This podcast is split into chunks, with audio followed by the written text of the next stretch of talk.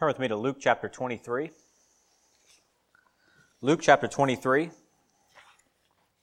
going to read chapter 23, verse 50, down to chapter 24 and verse 12. If you weren't with us the last few weeks, we've been going through the last hours of Jesus' life.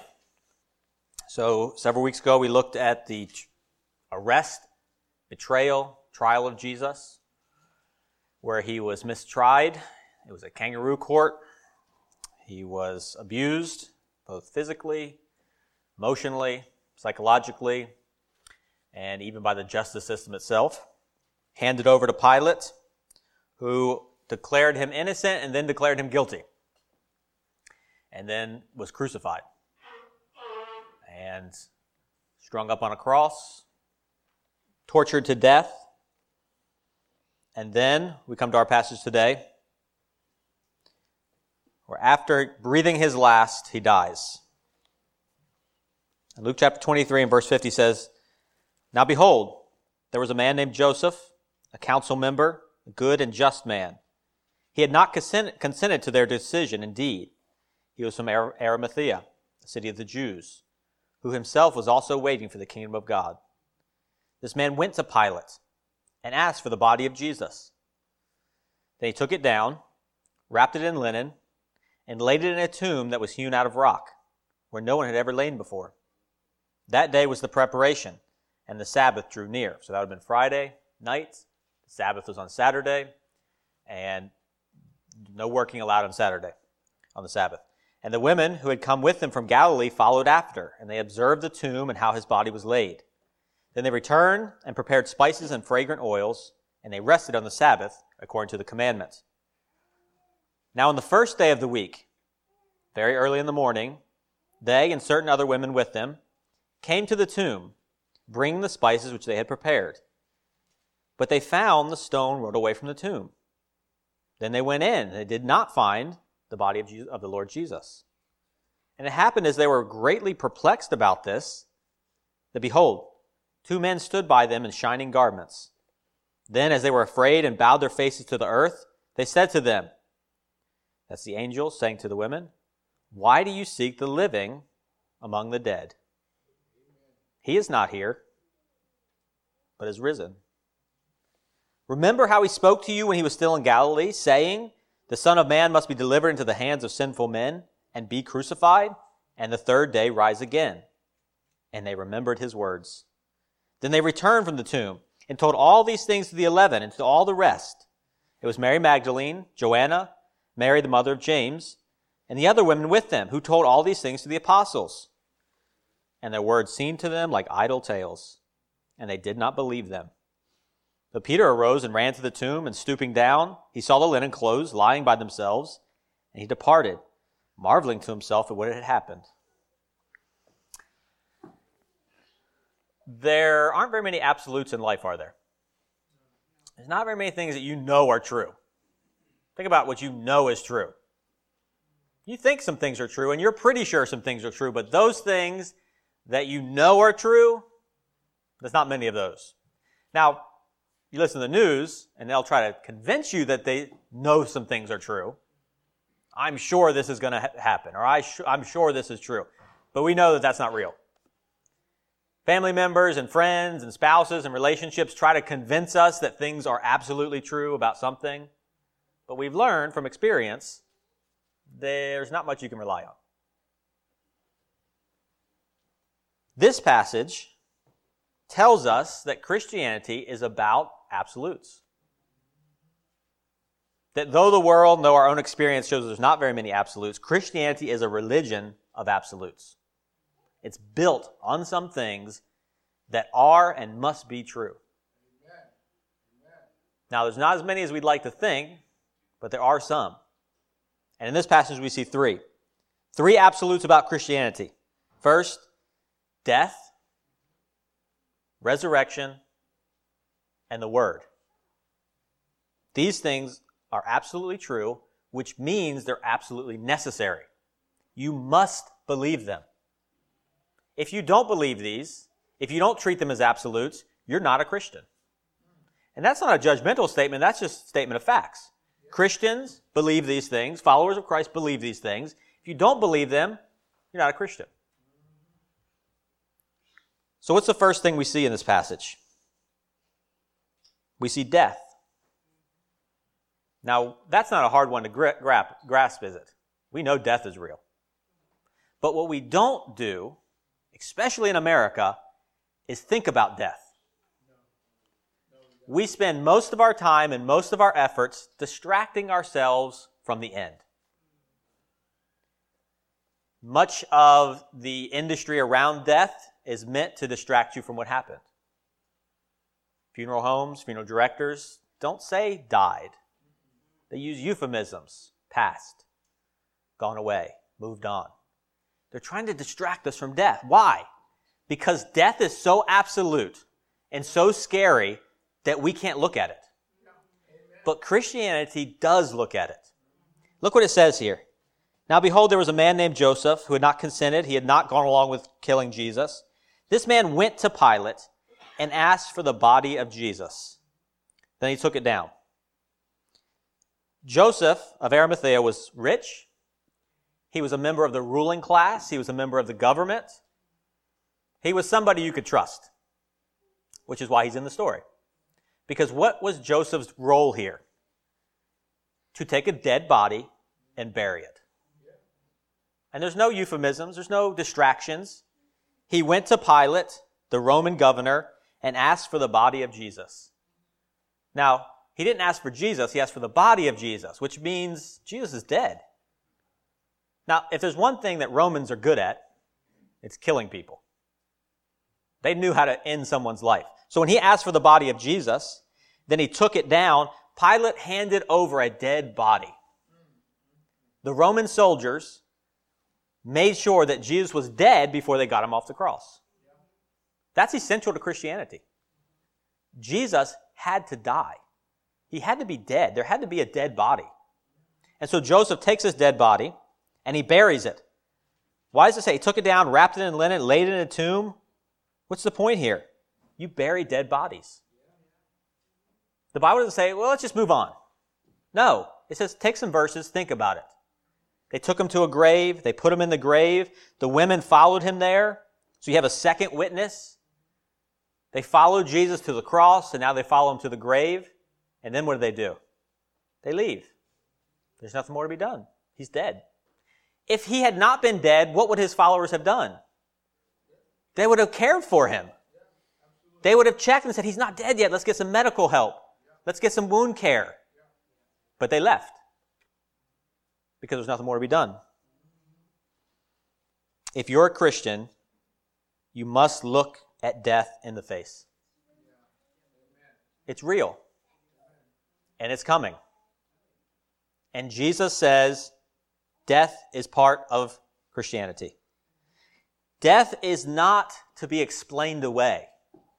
Bad things in general, Christianity doesn't explain away bad things. See, sometimes Christianity, unfortunately, or Christians borrow from Buddhist theology. Now, Buddhism says nothing's real. That, that this is all an illusion that we think is real, and it feels real, but it's not really real. And the only reason you suffer is because you're too attached to things that aren't real. And if you would just realize that nothing's real, you wouldn't suffer. But sometimes Christians do the same thing. We say, oh, it seems like a bad thing, but it's not really a bad thing. It's God doing something good. We use the word, all things work together for good. And we're like, I know it feels bad, but I don't, it must not be. It must be sort of an illusion that we just don't know. No, it's bad. Jesus being buried was bad. It was darkness. It was death. There are real things in this world that cause us suffering. Death is real. Ignoring something that's real does not make it go away. And if you're a Christian, you know that death is real and you face it. And if you're not a Christian, you may be avoiding the subject. Maybe you're using work to distract you. Maybe you're using substances to distract you. Maybe you're using family. Maybe you're using entertainment. I don't know. But if you want to be a Christian, you have to look death in the face. You have to see Jesus' dead, lifeless body laid out on a slab and see the despair He was crucified. He was buried. He descended into the grave. And he stayed there. You see, they, this was Friday night. All of Saturday, Friday night, Saturday, Sunday, Saturday night, there's nothing happening. Just Jesus in the grave. Death as real as any we've ever seen. But the good news here in this darkness is that Jesus has been where you are and where you're going. He's already been there. When you get to the grave, Jesus was already there. There's nothing new for Jesus. There's nothing that he hasn't experienced. There's nothing he hasn't faced head on. We must see Jesus in the grave so that we don't fear the grave itself. See, sometimes we're superstitious. We don't want to walk through graveyards or it's spooky. Jesus was already there. He lived there. He spent nights and days in the grave. That's what Christianity is. It takes the scariest thing in the world, it looks it head on, and it sees Jesus there. And not in a metaphorical way, in a real, dead, lifeless body. But, and because of this, we had the next absolute. Jesus didn't just die for our sins, though he did. He was also raised for our justification. So look what it says here. He died. Now on the first day of the week, that's Sunday morning, very early in the morning. That's why we meet on Sundays. We meet on Sundays because of this verse right here. He rose on Sunday, we meet on Sunday his followers, his most faithful followers, these women who had followed him everywhere, came to the tomb, bringing the spices which they had prepared. Now, notice the irony here. They came with embalming or with perfumes for a dead body. They didn't come to celebrate. They came to mourn the death of Jesus. There was no hope of resurrection. There was no expectation of resurrection. Nobody in this passage, his closest disciples, expected Jesus to be alive. So when you hear people say, well, it's just, it was a hoax, it was a mass hallucination that all of his followers sort of had this joint hallucination. How? They were sure it couldn't happen. They found the stone rolled away from the tomb. They went in, did not find the body of Jesus, and then they said, He's risen. No. They were confused. He's dead. Where'd the body go? They went back and told the disciples, and the disciples were like, mm, no, he's dead. You see how his closest followers weren't expecting the resurrection? Because it was crazy to think that someone came back from the dead. Because it is crazy, isn't it? A lot of people have died, they don't come back. Even in the stories we tell about people coming back from the dead, they're always strange, zombies and things like that. They're not real people. And Jews had no concept that people would come back alive. Sort of resurrection from the dead. That was for the end of time. And so they go to this tomb with no expectations, no mass hallucinations, no hopefulness, no like, he needs to be alive, so we're just going to really pretend hard and tell everybody he's alive. They were shocked. Now, notice what's happening here. They're telling us this. They're telling on themselves. These are his disciples who wrote this. They're saying, we didn't even believe. So, what needs to happen? It happened as they were greatly perplexed about this, that behold, two men stood by them in shining garments. Then, as they were afraid and bowed their faces to the earth, the angel said to them, What are you doing here? Who are you looking for? You don't look for live people in the tomb. We don't look for living people where dead people are. You see how they expected the followers to know? said, You know he's alive, don't you? Now, why would they know he's alive? He is not here, but is risen. Remember how he spoke? This shouldn't have been a surprise. He literally, and this is a quote from previous, what Jesus had said previously in the book of, of Luke.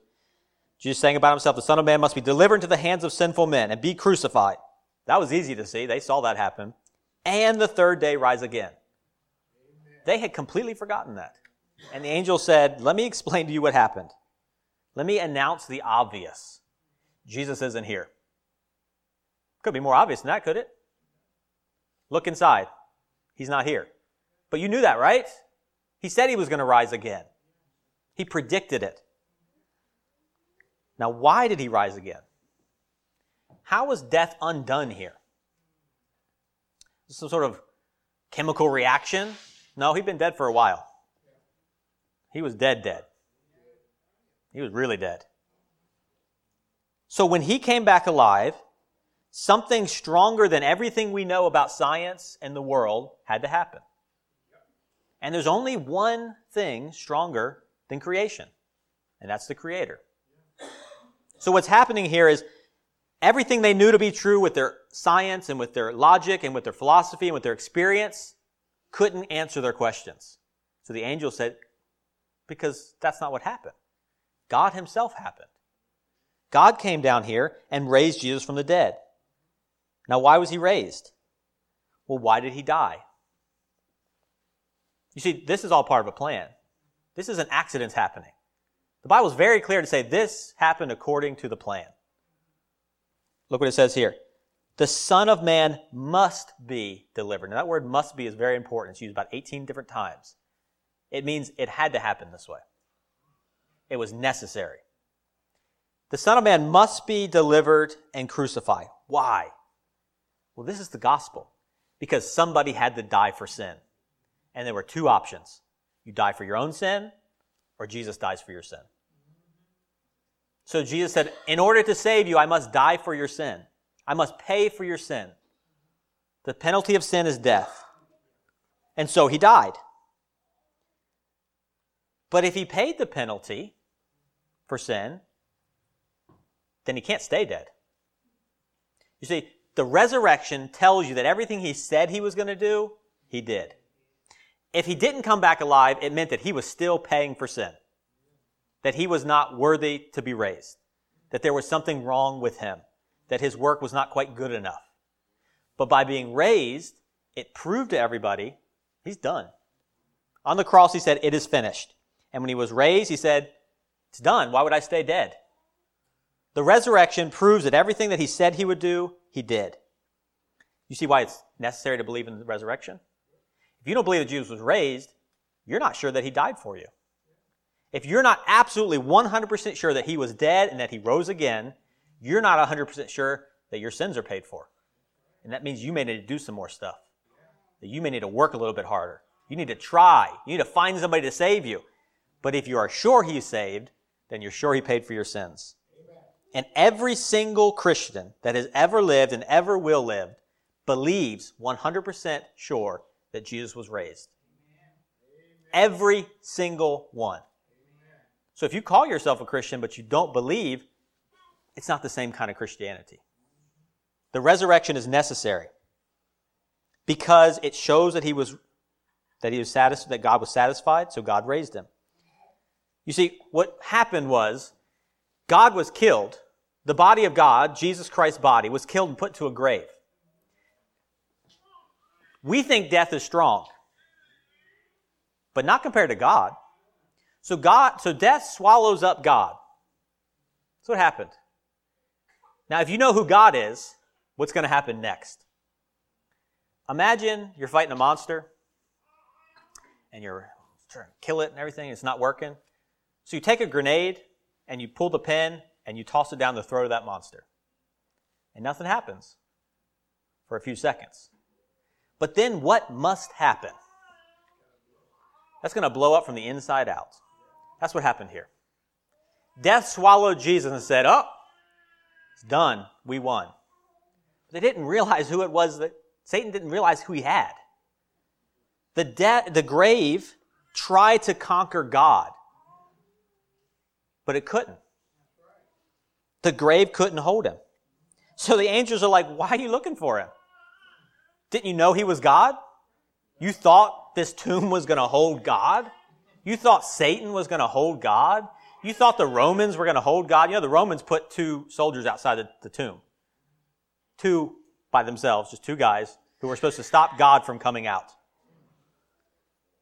Acts chapter 2 says, This Jesus, this is Luke writing later, this Jesus, or Peter preaching, this Jesus delivered up according to the definite plan and foreknowledge of God, you crucified and killed by the hands of lawless men. But God raised him up, loosing the pangs of death because it was not possible for him to be held by it.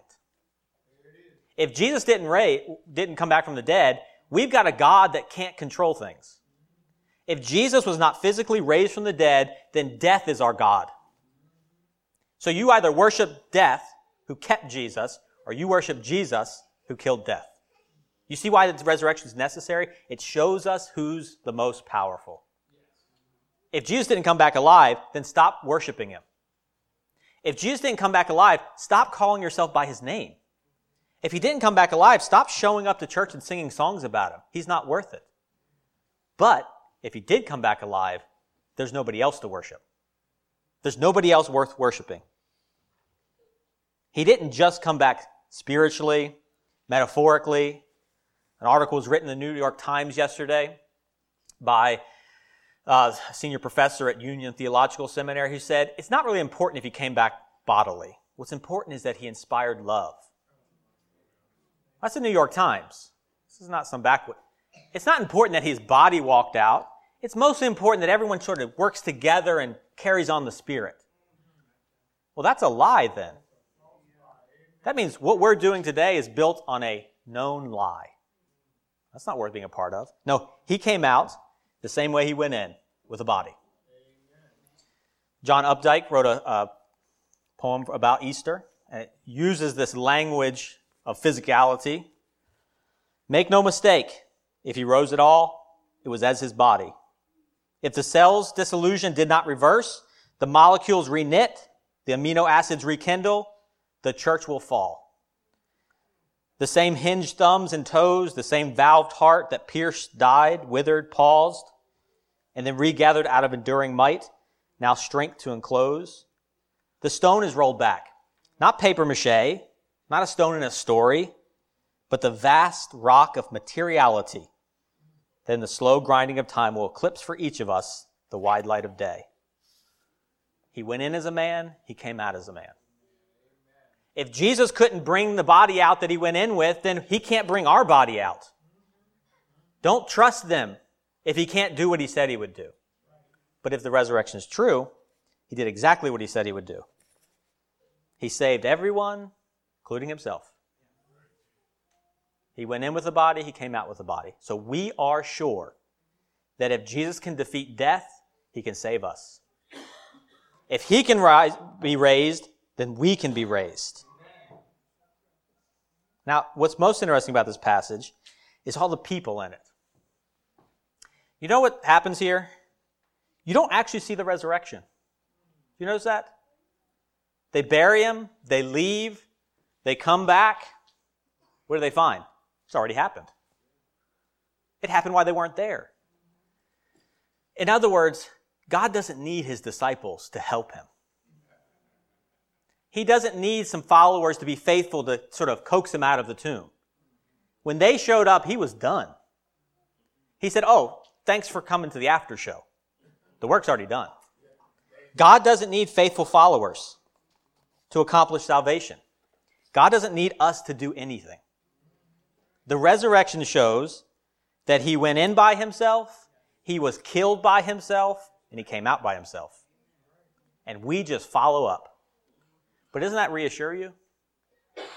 You don't need to be faithful. God is faithful. You don't need to be powerful. Jesus is powerful. You don't need to save yourself. Jesus saved you. So when we look at the cross, we see that Jesus was already raised when his followers showed up, and nothing has changed. God's already done the work. You can either believe it and follow it or not, but it's already done. And is not depending on our faithfulness. This helps us in this life because there's a lot of things you can't do. The biggest one is death.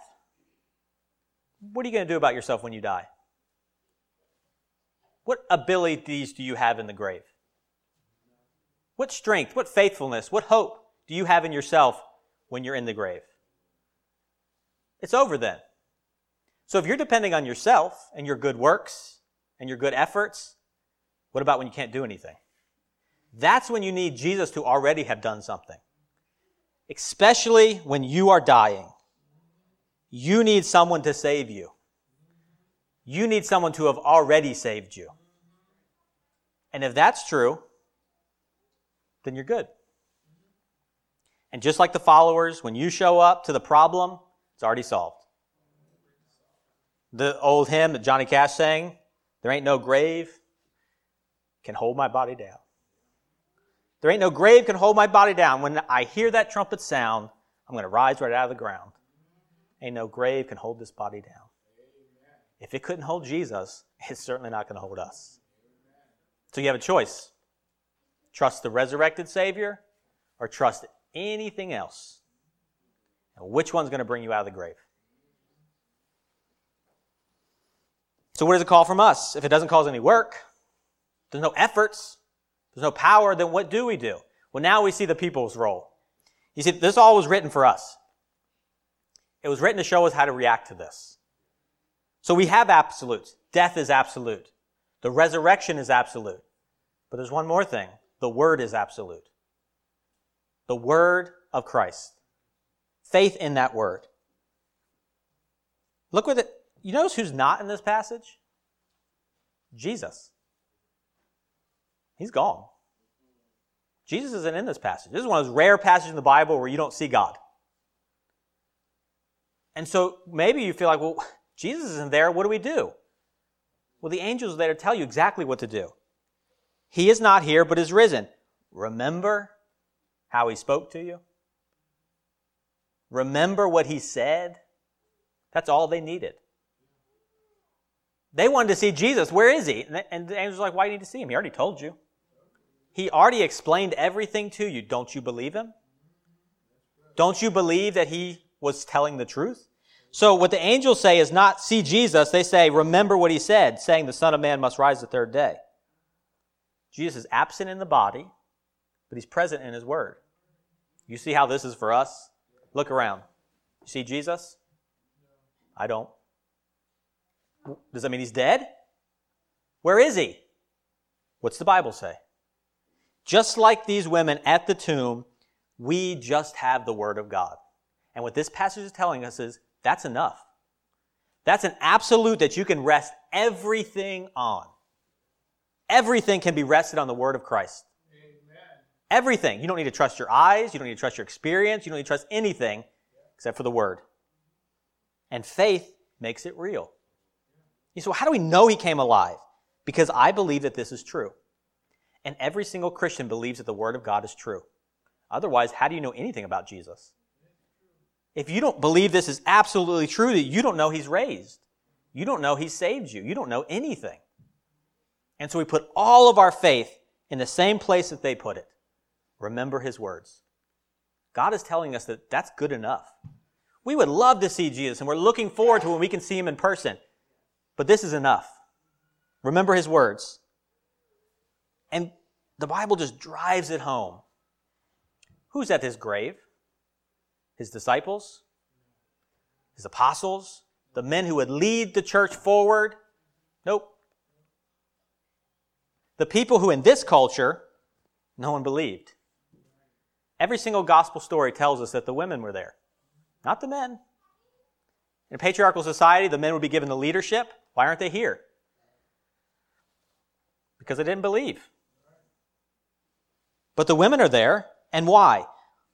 Because God had a plan, and He put every single person in the plan in the right place. We saw it with Simon, who carried Jesus' cross. We see it with the Roman centurion who was looking at Jesus and believed. We see Pilate, we see Herod, and now we see the women placed by God to show us that the word is enough. You don't need strong leadership. You don't need the world's assessment. You don't need to pick witnesses that the world trusts. You just need the word. And so God says, in this culture, you're not going to believe women. So who am I going to be, let be the first witnesses? The women. Why? So you'll trust the word. Women chosen as a model of faith. Not what we'd expect, is it? we'd expect the most reliable witnesses. We'd expect Joseph of Arimathea, the, the council member, the rich man, the well grounded, well established, someone whose word carries weight, right? Because that's what God needs. He needs uh, reliable witnesses. God's like, no, I don't care about that. My word's enough. And the women who are faithful will be there to see it. The women who had no other powers. See, why were the women here? Where else would they be? They're not going to make any change happen in that world. They had no political power, they had no financial power. So they went to where Jesus was. And they trusted in his word. And they remembered his words. You see, they believed. And they go back and they tell the men, and it works, right? No, it doesn't. Because there's a hierarchy in this world. And there's some people who are believed, and there's some people who aren't. And this is showing us what happens in the real world. In the real world, you just don't believe some people. And traditionally, women have never been believed, which is why God puts them first. A, a Ghanaian theologian, Mercy uh, Oduyoye, says, Without women's participation, the, tra- the transformation of human society towards justice, peace, and compassion will not happen. Because it takes women to insist that a hierarchical and insider outsider paradigms should give way to caring community. The disciples, look what it says when they meet these women. They go back and they testify, they preach the gospel to the men, and the men say, You're crazy. That's literally what they said. It says here, and it seemed to them as idle tales. That's, a, that's actually a medical word that you would refer to someone who has hysteria. They literally called them hysterical women. These are Jesus' closest disciples who would go on to lead the church. They say to the witnesses of Jesus' resurrection, You are crazy. Why? Because they weren't at the top of the hierarchy. And so they couldn't be trusted. This is not a model for us. This is showing what happens when people are in charge. The whole point here is follow Jesus, don't follow his disciples. Don't follow Peter, Paul, James, John. Follow the words of Jesus. Amen. There's a commentary I have, it's written by feminists, who see the behavior of the men and discount the story. They say the faith of the men who were Jesus' successors is not based on the word of women on indirect testimony, nor is it based on the empty tomb. See, Peter goes, right? He runs and he checks, he looks in, and he's like, What happened? Peter becomes a leader. Rather, in this gospel, faith that Jesus has been raised is based upon appearances and teaching of the risen Lord. In Luke, the risen Lord does not appear to women. In this story, we don't see him appearing to the women. Their witness is not essential to the Christian faith. Oh, let me stop him there. She's assuming that we're supposed to be like the disciples. This is showing that the disciples were terrible people. It's saying these disciples who would lead the church failed. They failed at the most basic task of being a follower of Jesus. Believe that he says true things. And so Jesus had to show up to them. He had to show up and say, Peter, Thomas, now will you believe? That's not a good thing. That's not a model. Because what about us? Where's Jesus now? See, Thomas said, I won't believe unless I can see the scars. Well, great, Thomas, for you. But what about the rest of us? And so the women say, We didn't see Jesus, but we know he's alive. And the women are like, I don't know. The men are like, I don't know. I'll have to see him to believe it. Giving a model that would have died out within their lifetime. Jesus is taken away to heaven in a couple weeks. Christianity would have died at that moment if everyone did what the apostles did. What we have to do is say, we believe the word of Jesus more than we believe in the need for evidence. We don't need evidence. We don't need an empty tomb. I've never seen the empty tomb. Now, the empty tomb proves that Jesus was alive, but that's not why I believe. I don't believe because I've seen Jesus, I've seen an empty tomb. I believe because it's written and it's true. Peter wanted evidence. He went to the tomb looking for evidence. He didn't find anything. And you notice what God doesn't do? He doesn't send an angel to, to Peter. He doesn't have another angel show up and say, Peter, I told the women, now I'm going to tell you. Nope. Why not? Why? If Peter wouldn't believe the women that he that had traveled with Jesus, why would he believe an angel? Jesus even says that. He says, if they did not hear Moses and the prophets, neither will they be persuaded though one rise from the dead. If you don't believe Jesus when he's alive, why would you believe when he's dead? Peter wanted evidence, and many of us want evidence. I've heard people say, if Jesus would just come back and show himself, I would believe. No, you wouldn't. If you don't believe the word, you won't believe him when he shows up. a Christian believes that this is true. Absolutely. People want reason. They want rationality. They want science. God says, no, I won't give it to you. He could, but he won't. Why? Because then you're in charge. You get to decide what's rational, what's reasonable, and what's not. See, that's what the apostles, they, they listened to the women, they said, doesn't sound right to us. Doesn't sound reasonable to us, so we're going to reject it. Now who's in charge? The apostles get to be the arbiters of truth. The Bible says, no. God says, you'll listen to my word or you'll get nothing. Celsus, who was the first critic of Christianity 2,000 years ago, said this is one of their Christian rules. Let no man that is learned, wise, or prudent come among us. But if they be unlearned or a child or an idiot, let him freely come. So they openly declare that none but the ignorant and those devoid of understanding, slaves, women, and children, are fit for the disciples, for the God they worship. He says, one ought first to follow reason as a guide before accepting any doctrine. Have you heard that before? If only they would undertake to answer my question. And then he shows his hand, which I do not ask as one who is trying to understand their beliefs, there being little to understand. There's the heart of it. People want evidence that they think is good enough. Give me the argument for God that I think is persuasive. And God says, believe my word or perish. Trust what Jesus said or nothing. And if you're not willing to humble yourself and listen to a child tell you about Jesus, you will not enter the kingdom of heaven. If you're not going to humble yourself and listen to people who have the word of God, God will give you nothing else. This is Christianity. Follow the word of Christ. Believe Jesus. You've heard of doubting Thomas? Doubting Thomas answered Jesus and said to him, My Lord and my God, I've seen the scars, I believe. And Jesus said to him, Thomas, because you have seen me, you have believed. Blessed are those who have not seen and yet have believed. It's Easter morning. Do you believe that you're going to die? Do you believe that Jesus died for your sins and rose again? And do you believe that the Word alone is sufficient? If the answer is yes to those, you're a Christian. But if you hesitated at one of those, you are not a Christian. If you are not willing to believe that you deserve death, if you're not willing to believe that Jesus literally died for your sins, that he literally rose again, and that the account given is sufficient, God will not accept you. God will not receive you. You're too proud. You're too smart. You're too experienced. But if you'll humble yourself as a child and say, Whatever you say, Jesus, I believe it, then you'll be saved. Then you'll be risen. Then you will have life and life more abundantly. Let's pray.